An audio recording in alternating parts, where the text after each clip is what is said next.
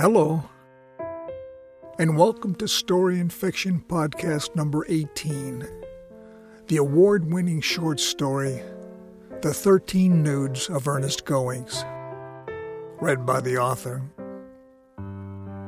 The daughter of a well respected portrait painter confronts the reaction of the community to a series of nude portraits her father painted of a young woman and must respond to rumors the town has disseminated based on the interpretation of the paintings.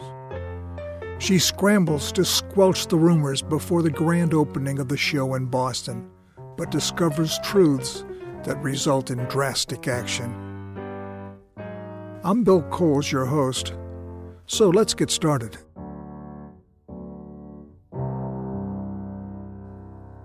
The Thirteen Nudes of Ernest Goings by William H. Coles. Amanda Goings parked her station wagon in the unpaved drive to her mother's two story white clapboard house with green trim and a pitched roof that had kept the snows from the long Maine winters collecting and crushing the Goings family. The curtains parted on a window to the right of the door. The interior lights were turned off, and it was too dark to see, but she waved to let her mother know she'd be back in a few minutes to take her to the luncheon.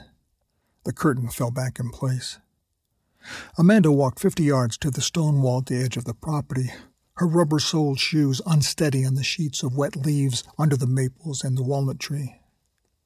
She came to a ragged break in the stone wall that had been there since her childhood. For thirty two years, the wall was the divider between the Goings family property and the neighboring property recently purchased by her father. She climbed the knoll and passed through a line of cedars. She stumbled near the top, the turned in foot and withered left leg from a birth defect failing to support her adequately. On the downhill slope, invisible from her mother's house and the road, was a barn, the only structure that remained on the property. She swore, as she always did, when she saw the two rectangular roof skylights that mirrored northern light from gray overhead clouds. She thought the expensive renovation of the barn was a waste of money. Split levels floored with slate and 12 inch antique floorboards, directional track lighting, and an open loft living facility adjacent to a studio with rows of vertical racks for drying and storage of paintings. She knocked at the door to the right of the original swinging doors that had been sealed and left as authentic residual decoration. She heard nothing. God damn it! she yelled. Answer the door! Her father was probably up. It was eleven o'clock, but his hours had been erratic since he had begun living alone in the barn. I'm busy, he called back from the silent interior. She took out a letter size fold over brochure from her inside coat pocket. It's the promotion from New York. Leave it, he said. She heard the twang of a guitar string, the pitch mounting as a peg was screwed tighter. Then she heard the six desperate notes of an unharmonious chord. Her father had no ear for music, and he practiced often now, his foot tapping behind the beat of 60s rockers he played on a cassette recorder. She opened the lid to a dark, green painted tin mailbox, slipped the brochure in, and let the lid drop. The Cottontail Inn conference room dining facility had only four windows on one side wall that gave little light, and the rheostats on the faux carriage lamps along the wall had to be cranked up to highest intensity. The room was set with white cloth draped circular tables, and many of the seated women of the Rockton Garden Club had to turn their chairs to see Amanda on the small speaker stage at the end of the room. A tubular reading light glowed on the podium next to the gooseneck mic. Amanda tilted up on her toes to see the audience. She tapped the microphone with the middle finger of her right hand. The members had finished their chicken entree, but still took a few seconds to direct their attention to Amanda. Welcome, Amanda said. She thanked Martha Williams, the club president, for the success of the luncheon and the club. The Ernest Goings Foundation has always been pleased to sponsor these quarterly meetings of the Garden Club, she continued, and today's door prize is Ernest's new book of full color reproductions of his most popular paintings, Barn Doors in Lincoln County. Mother, uh, would you draw the winning slip, please? As her mother came forward, Amanda stood as tall as she could on her good leg to make a presence when she greeted her mother. This provincial crowd had underappreciated Amanda, and some still thought her father really managed his art career. But it was Amanda's shrewd business skills that had anchored her father's success over the last ten years. She was not some nepotistic add on. Amanda's mother, Margaret, selected one slip of paper from among many in a shoebox that was traditional for these drawings and brought forward by a volunteer. Margaret said nothing and handed the winning slip to Amanda before returning to her seat. And the winner? Tall and thin Fabia Worthington, who approached the podium without joy. She didn't like Ernest Going's bucolic, hyper realistic paintings and adored Renoir.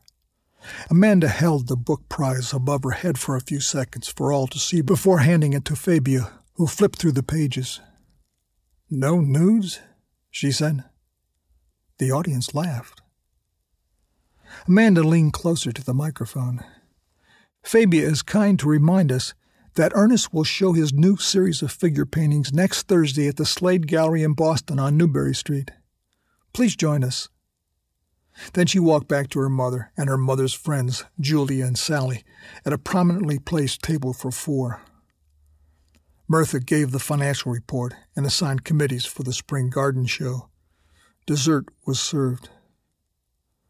My goodness, Margaret, Sally whispered. Thirteen nudes? Ernest was always good at figure drawing, Margaret said. She had always been awed by his talent. Maine landscapes made him famous, Julia said, smiling. He should sow the seeds from plants that won last year's awards. It's his love of nature that makes his scenes come alive, Amanda said. Who knows what makes a good painting? Sally said. He's always had a special gift, Margaret said. His art has touched millions, Amanda added. Not nudes, Sally said. They're portraits of a girl, Amanda said firmly. You can't judge the nudes, Julia said to Amanda. You're all business. That nude is definitely a woman, Sally said. You can see that. Sally picked up one of the brochures that had been placed at every table, showing a minute photo of one of the paintings. She waved it at Amanda. Julia nodded. Amanda watched her mother closely. Margaret's eyes had lost focus, and she pushed her lower lip behind her upper teeth to control the trembling. I wouldn't trust my husband in the barn alone with a woman, clothed or unclothed, Julia said to Margaret. How did you let him get away with it? The mother was with the model, Margaret said emphatically. That's not what I heard, Julia said. Don't be catty, Amanda said. She was only fifteen. Artists and models have strict professional standards. Eunice, an indigent mother, had brought her daughter, Hester, for the early modeling sessions until she found domestic work. After that, Hester went to the barn alone, disappearing over the ridge out of view. I am sure it was the girl's gift of holding still that attracted Ernest, Sally said sarcastically. That's not appropriate, said Amanda. These women were the foulest, most malevolent weeds of this community, and they made Amanda want to get out of rural Maine. She had an MBA and national acclaim and had job offers in D.C., Atlanta, and Oregon. You're too sensitive, Amanda, Julia said. Amanda touched the arm of her mother to comfort her. Her mother had slumped in her chair, her eyes closed, no doubt hoping for a biting response to come to her to silence Sally and Julia. You're not still cooking for Ernest Sales, are you? Julia asked Margaret.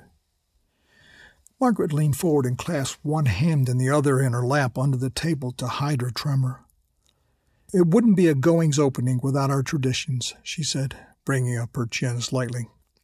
She baked sugar cookies shaped like Peter's palettes, with thumb holes and tan and brown chocolate chips along the edges that melted during cooking to suggest oil paint squeezed from a tube. She stacked the cookies on china platters on a linen covered card table near the reception table at the door, far away from the catered opaque eyed salmon, the bacon wrapped warm scallops, and the wedged sandwiches bulging with cold sprouts. It's a disgrace, after all you've done for him, Julia said. He's treated you like dirt, Sally said. Oh, Ernest loves it, Margaret said, looking off into the distance. And I do it for his fans. They expected after all these years. Her voice was shaky and her neck veins pulsing. Don't be a slave, Julia said. It's embarrassing. As Amanda stood, her chair scraped the bare wooden floors. She gripped her mother's arms. We've got work to do, she said. She led her mother out of the inn. When Amanda and Margaret reached home, Margaret refused Amanda's suggestion for coffee. Margaret would not take her pills. They don't know about art, Margaret said. They thrive on the salacious remark, Mother, no matter what the topic. He shouldn't have used the barn, Margaret said. It must have been innocent, Amanda said. No one believes that, Margaret said, and she lay face down on the sofa weeping. They're not your friends, Mother, Amanda said. Forget them. Amanda ran the many branches of the Goings business in her small, private, but well appointed office at the family owned gallery and art store in Rockton. She was reviewing the pricing for the show in Boston. Paintings sold at record prices in five or six figures, and Amanda turned enviable profits by negotiating the lowest commission for each painting. It was Saturday, and Christina, who worked gallery sales on weekends, knocked at the office door. Eunice Cummings is here, she said. She won't leave. She was Hester's, the model's, mother. Amanda looked at an appointment book. I could see her Tuesday afternoon at three. But the door opened, and Eunice Cummings pushed Christina aside and walked in. Got no time, Tuesday, Eunice said. She wouldn't leave, Christina apologized. Eunice stood in front of Amanda's desk, her hands in the pockets of her hand knitted gray green wool sweater, speechless. Her round face, spotted with facial hair on her chin and lip, had a grayish cast. Her brown eyes looked down, her lips pursed. Oh, what can I do for you, Eunice? Amanda asked. Eunice was thin and her jeans hung loose. She wore a light green down jacket stitched in large squares and a maroon woolen ski cap pulled down over her ears. Miss Pritchard said she'd get her son to take me and Hester to the opening in Boston, Eunice said. The wealthy and stylish patrons on Newbury Street would probably hand Eunice a toilet brush and a mop when she walked into the Slade Gallery. But the shows were open to the public. Amanda nodded. You'll enjoy it, she said. I don't think so. Is there something specific you want, Eunice? Hester wants her due, Eunice said. Amanda leaned back in her swivel chair. Her feet, in running shoes, dangled. He promised her 10% of them paintings, Eunice said. Amanda stared. He said he was going to treat her right. Amanda breathed deeply. Slow down, Eunice. Amanda swiveled a quarter turn in her chair, pushing with her leg. Hester was paid the standard modeling fee. I've seen the canceled checks. He showed her indecent, to my mind, Eunice said. You signed for the permission. Not for what is in that foldout. We don't pay a percentage of sales to a model, Amanda said. But previous models had always been clothed, old, sturdy people who wore hats to block the sun or catch the rain, and always at a distance, on the porch of a farmhouse, or on the dock with commercial fishing boats in the background. I got me a lawyer, an esquire. He's going to write you a letter I just come to see if you'd do right without us paying him all that money. Ten percent was at least three hundred thousand dollars. Eunice remained standing, waiting for an answer. He told her lies, Eunice continued.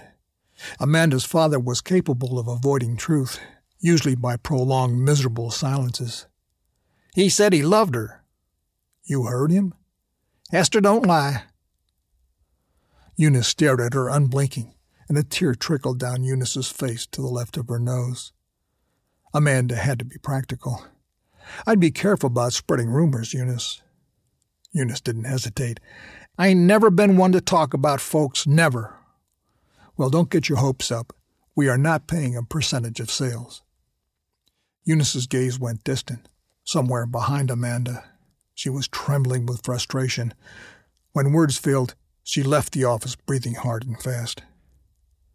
Amanda dismissed Christina. Her heart was still pounding, and she sat with her head back, her eyes closed. After a few minutes, she called artists she knew well and confirmed their hourly rates for models, never with residual compensations. Then she itemized every check and cash withdrawal marked for modeling fees. Hester had definitely been paid more than required by common practice. For the last sessions, it seemed sometimes she was given, by Ernest, excessive compensation for time spent, and without a reason noted in the for column. Amanda knocked on the front door of the barn studio, and when there was no answer, she tried the knob. It was unlocked. Her father rarely answered the studio door, and never when he was painting. A 36 by 52 inch canvas primed with a burnt sienna wash was mounted and totally dry on his prime easel. He was at his workbench stretching canvas over handmade stretchers. Two canvases freshly gessoed were propped against the wall. He prepared daily, but he hadn't finished a painting since he stopped painting Hester. Amanda closed the door. We need to talk, Amanda said. Well, hello to you, he said. Cut that off, Amanda said, nodding at the boombox on the workbench. He looked briefly at Amanda, then back to his work, irritated, as if Amanda were an inferior model begging for work. Amanda pushed off the toggle switch on the player. Uh, Eunice Cummings came to see me today. She expects 10% of sales on the Hester portraits. That woman is deranged, her father said, looking away from her and picking up rigid canvas pliers from a workbench. He gripped the edge of the linen canvas. You never promised? Amanda asked. I never talked to Eunice after the first few sessions. She stopped coming. He fastened the canvas. Seven sharp hits from a pneumatic staple gun. She says you told Hester. He looked sharply at her. Don't you bring Hester into it, he said. He leaned the canvas on edge against the leg under the table. You painted her, Amanda said. He walked to a large picture window to look out, his hands clasped behind his head. Hester is off limits, Amanda. None of your business. She moved to where he could not ignore her. Eunice has a lawyer. Hester is my business. Eunice is lying. His breathing was shallow. She took the modeling fees.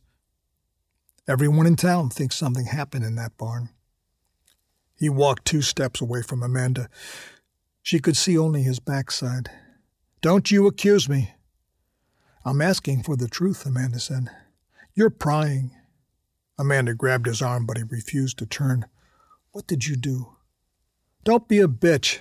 I painted a girl, and I did it well. She let go and moved back, still facing him.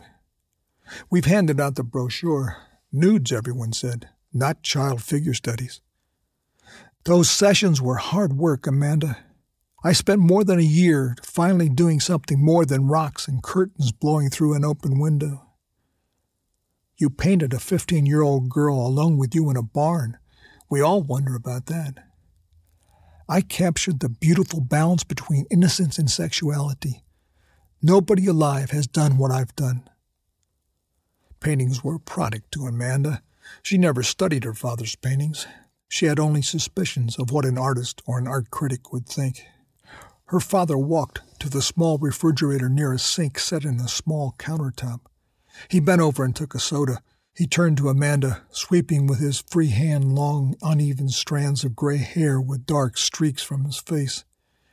His blue eyes, now more faded watercolor than the rich cobalt oil blue of his youth, fixed on the wall above and behind Amanda. He drank from the can. A scandal could end your career, Amanda. Hester will never accuse. Trust me, she's not the type. He smiled. Our fame and fortune are at stake here, Amanda. He grimaced, shaking his head. Manage the business, Amanda. That's what you're good at. Then he stepped on the trash can foot pedal. The lid opened, and he tossed the can, which disappeared. I'm the artist. Hester was the model. No one needs to know more. I'm not sure I can bury this, Amanda said. We are already in the money. Marty's pre sold four of the nudes. They're exceptional. Not if the circumstances are clouded by suspicion, Amanda said. Great art is great art. It moves people in different ways, he said. He looked at her as if she were a gnarled down tree limb that needed to be removed from the yard. What did he want in a daughter? Well, don't ignore Mother at the reception, Amanda said, buttoning her coat. At least you owe her that. She let herself out the door. Hester Cummings did seasonal counterwork at the cold serve lobster roll shack in Wiscasset. She left work and met Amanda outside on a path a few feet from the low highway bridge spanning the Sheepscot River. She had kept Amanda waiting for half an hour. Are you still modeling? Amanda asked when they stood together. Hester was close to five feet five, and Amanda tilted her head back slightly to see Hester's vacant face with uneasy eyes. Lawyer told me I shouldn't talk to you, Hester said. To me or to anyone? He said you'd be the one asking me questions. Hester stared at Amanda, her hands palm in, tucked in the back pockets of her tight jean skirt. She had put on weight. But you're talking to me, Amanda said. I didn't like him too good, Hester said. When Hester smiled a little, Amanda smiled too. And Amanda's smile was her best feature. She felt cheated on good features. Her hair was scraggly and a dull brown, and a childhood pox had pitted her skin with scars. But her smile made people relax and speak more freely. Did my father promise more than a modeling fee, Hester? He said I meant a lot to him. Did he say he loved you? Hester hesitated. Yes, ma'am. He doesn't paint you anymore. Are you okay with that? He got done with this series. You still see him? Hester looked away. And you think he'll do you right? Amanda asked. Course he will, when he can. She straightened, and her head went back defiantly. She glared down at Amanda. For a while, Amanda looked at a lobster boat coming to dock. Then she looked back at Hester. Do you love him? she asked. Hester squeezed her eyes shut for a few seconds as if to cry, but didn't answer. Did he say he'd pay you 10%? Amanda asked. That's what he said I was worth. Amanda leaned a few inches closer. It's hard to believe, Hester. We've never promised that to a model. Hester looked away again. You wouldn't know about modeling. You ain't that pretty. They stood in silence. Although Hester had matured early to a soft, almost plump fertility, she stood with her head slightly down, her toes turned in, her arms hanging awkwardly like a child. And despite what she thought, being young was her only asset. She must have thrived on the attention from posing. How real posing must have made her feel. Earnest, constant stares for discovery made her needy and wondrous, submissive and hungry. Was Hester in love with her father? Or was she just curious about men? I loved a man, Amanda said. I couldn't be without him. I heard about him. He left you. In a way, he killed himself, Amanda said. When Amanda was in the MBA program in Boston, she had loved the brilliant but sullen Jimmy Hedman. His lovemaking still haunted her. She had not found anyone like him. Loving hurts a lot, don't it? I mean, like it isn't all feeling good. He went to take care of his demented mother in Canada. Look, I ain't saying no more, Hester said. Lawyer said you'd try to trick me. She turned toward the shack. I won't trick you, Amanda said. You're tough as nails, Miss Amanda. No one can trust you. Amanda shook her head as Hester turned and walked away. Most people don't feel that way, she said when Hester couldn't hear. Amanda waited until Hester disappeared back into the shack. Then she turned to gaze at the water. Colorful buoys, marking submerged lobster traps, bobbed on the wind whipped surface. The water was dark gray. Early on the day of the opening, Amanda parked in the drive of her mother's house. It was biting cold in the mornings now, and the two oaks on each side of her parents' house had dropped off the last of their brown, shriveled leaves. Amanda helped her mother load groceries, linens, and a folding card table into the car. Her mother shivered in a light green dress and a skimpy raincoat that she thought was her most attractive outfit since she'd lost 13 pounds. Amanda drove. They traveled in silence through small towns until they got to Brunswick. They stopped at a Dunkin' Donuts for coffee and donuts they ate in the car. Did you talk to him? Margaret said. Margaret picked small bits of a plain cake donut with her thumb and forefinger. She would eat less than a third, throw the rest away. Amanda did not answer. Her father took up too much precious space in their lives that he didn't deserve. He wasn't proper, Margaret persisted. He's such an asshole, Amanda said. He's never been open about anything. Margaret put her donut and half filled small coffee cup into a bag. You talked to that girl, Margaret said. She loves him, Amanda replied, but I cannot prove she screwed him. I'm in the way of their happy life together, Margaret asked. She's filled with need and wonder, Mother. I doubt she thinks about you. Amanda placed her trash in the bag and climbed out of the car to deposit it in a barrel. She got back in and started the car without replying. Don't you think she's retarded? Margaret said. She's shy, Mother, and she's afraid, but she's not evil. I feel sorry for her. They were soon on the I 95 south for Boston. Margaret sat with her hands flat on her thighs, staring ahead at the traffic. He should never have painted her, Margaret said after they passed the toll booth. He gave her a sense of self she'd never known, Amanda said, and probably will never know again. Well, I called Angus Partridge. Sex with a minor is illegal, whether it gave her a sense of self or not. Amanda passed an 18 wheeler. She liked to keep exactly five miles an hour above the speed limit. Amanda didn't care if her mother was talking to Angus about divorce proceedings but she dreaded the battle. Margaret stared ahead as if some rock wall would emerge on the highway and end their lives. I don't think he's finished one canvas since he stopped painting that girl, Margaret said softly. He thinks the success of the show will override the suspicions, Amanda said. And if he did have sex with her, I doubt Hester would ever testify, or that he'd ever be successfully prosecuted if charged. But even if the show were a success, and Ernest went on unscathed by opinions. The marriage was over. Amanda felt a new resolve to never marry. Amanda steered the car into the fast lane. Maybe a quick settlement with Eunice would be necessary to cut off the publicity as soon as possible. He's only good at barn doors, Margaret said. Amanda meter parked on the street in Boston and helped her mother carry ingredients and utensils into the gallery.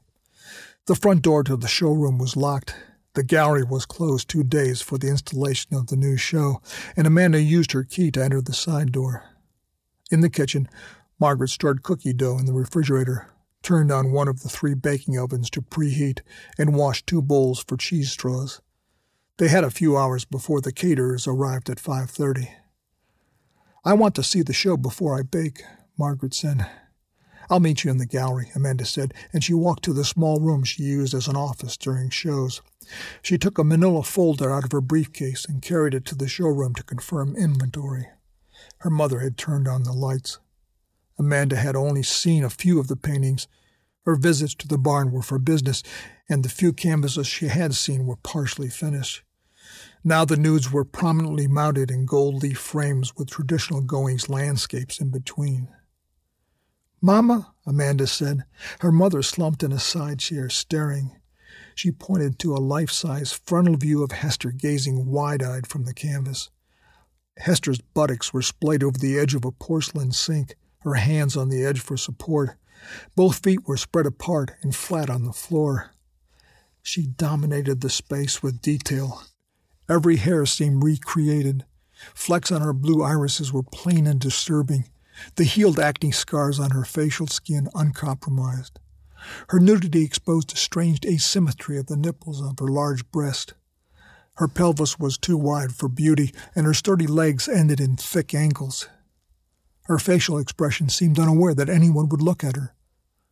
Ernest had captured the childishness of her figure and an almost prepubescent softness of her face, but the overall impression was not that of a child or a nude. Rather, it showed the excessive time and passion of the artist to create such minutiae. It's lewd, her mother said. It's like he licked every inch of that girl's skin. Amanda agreed, but said nothing. The adjacent paintings were half and three quarter studio figures, smaller and less offensive. Then there were two outdoor poses in spring settings, one where Hester lay face up in grass with her hands behind her head, in the other she squatted to pick up a flower. Amanda moved and stopped in front of a life size portrait of Hester sitting on a wooden bench in front of a piano, a quarter turn view, her arms back, her left leg extended to the floor.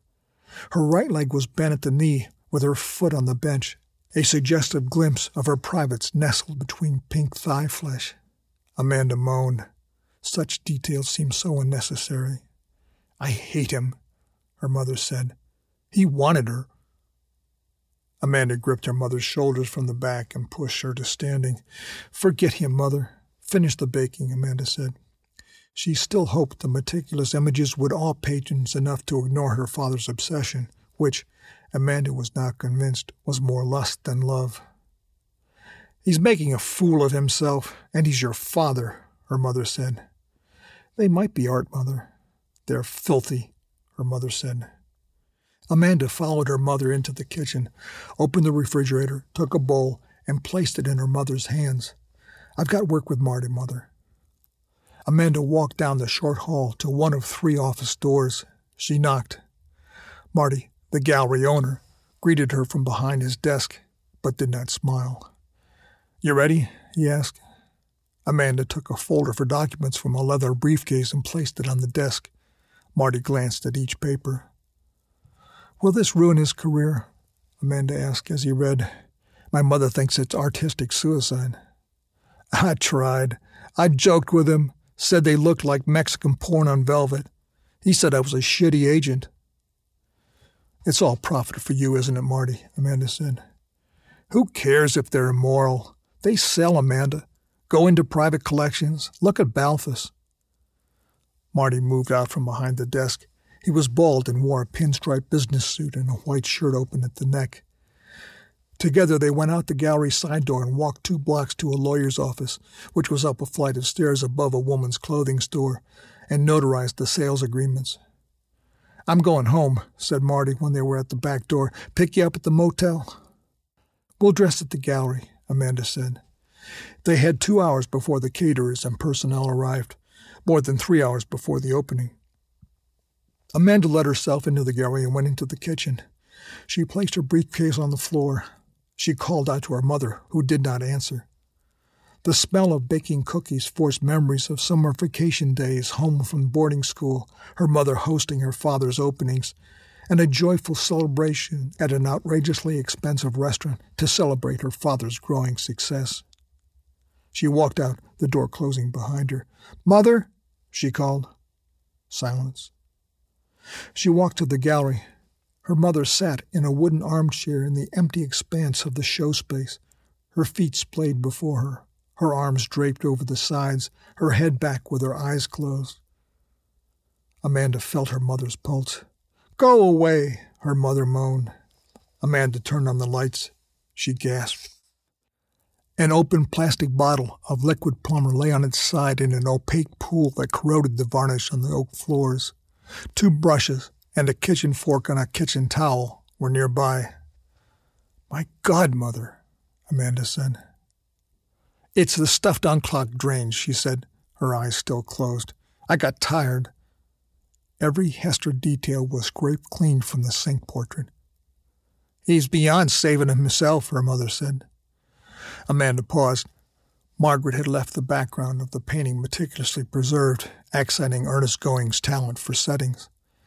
The remaining nudes seemed even more out of place now. For minutes, Amanda did not move. That poor child, her mother said. We can't judge, Amanda said. We might keep him out of jail. Amanda scanned the remaining nudes. She had never felt about paintings. Feelings corroded a manager's business acumen in the art world. But she knew what her mother felt. There was more than bad judgment on these canvases there was revelation.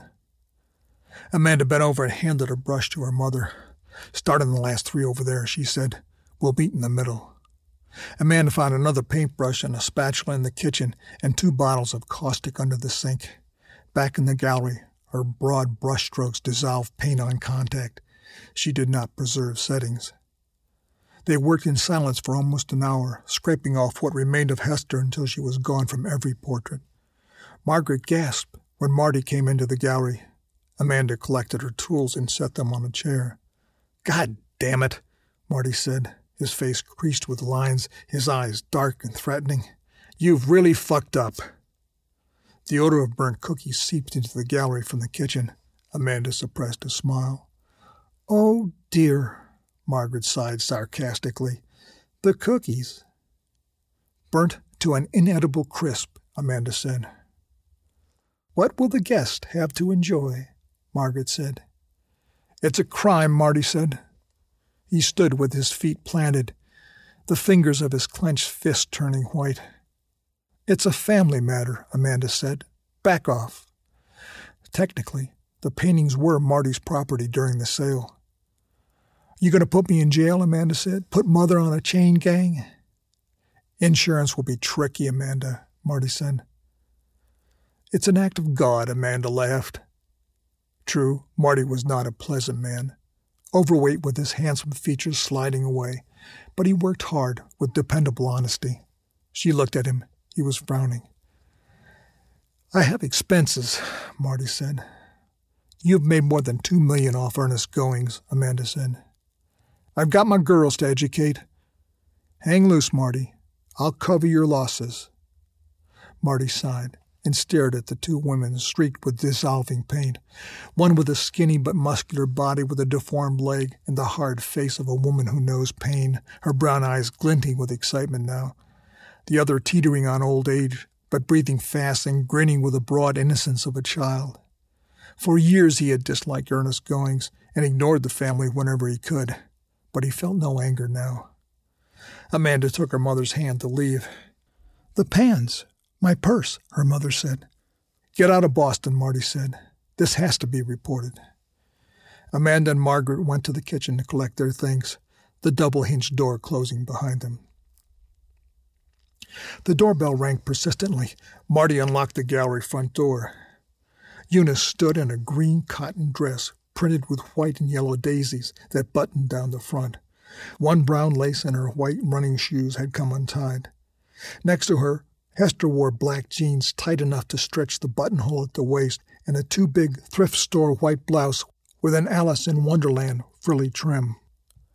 She teetered in silver stiletto heeled pumps. Her ankles were swollen. Ah, we're closed, Marty said. This here is the model, Eunice said. We can't do regular time. I'm sorry, Marty interrupted. Our ride got to leave early. Eunice wedged her way in through the door opening and dragged Hester behind her. We got our rights, Eunice said. Marty held out his arm to block them. Eunice pushed his arm away, and after a slight hesitation, he didn't resist. Eunice strode by, and Hester wobbled, hurrying to keep up. They stopped in mid gallery. Amanda came alone from the kitchen, and Marty pointed to Eunice and Hester. Hester took small steps to stand in front of the portrait Margaret had mutilated first. Hester whimpered. After more than a minute, Hester touched her forefinger to the edge of the hole in the canvas. Then, with a flat palm, she intently stroked the air where her image had been, as if she could wipe off the reality of the hole and restore the illusion. She choked and let her hand fall to her side. I was important to him, Hester said. Amanda cringed. I wasn't just a picture, Hester said. She sat on the floor cross legged. The waist button on the jeans had popped open. One shoe fell off and lay on its side, the heel angled up. Hester still stared at the hole where she had once been so meticulously rendered. Amanda walked back to the kitchen. Margaret held her purse and her utensils. It was the child, wasn't it? Margaret said. Was her mother with her? She's destroyed, Amanda said. Amanda led her mother out the side door to the car, and in half an hour they were driving directly to Margaret's sister's house in New Hampshire, arriving well after midnight to stay the night. I'll send you things, Amanda said to her mother the next morning. Uh, what about the house? Don't go back. I'll come for you in a few weeks. And Ernest? He'll probably press charges, Mother. Amanda drove straight to the Rockton office. She taped an out of business sign to the window.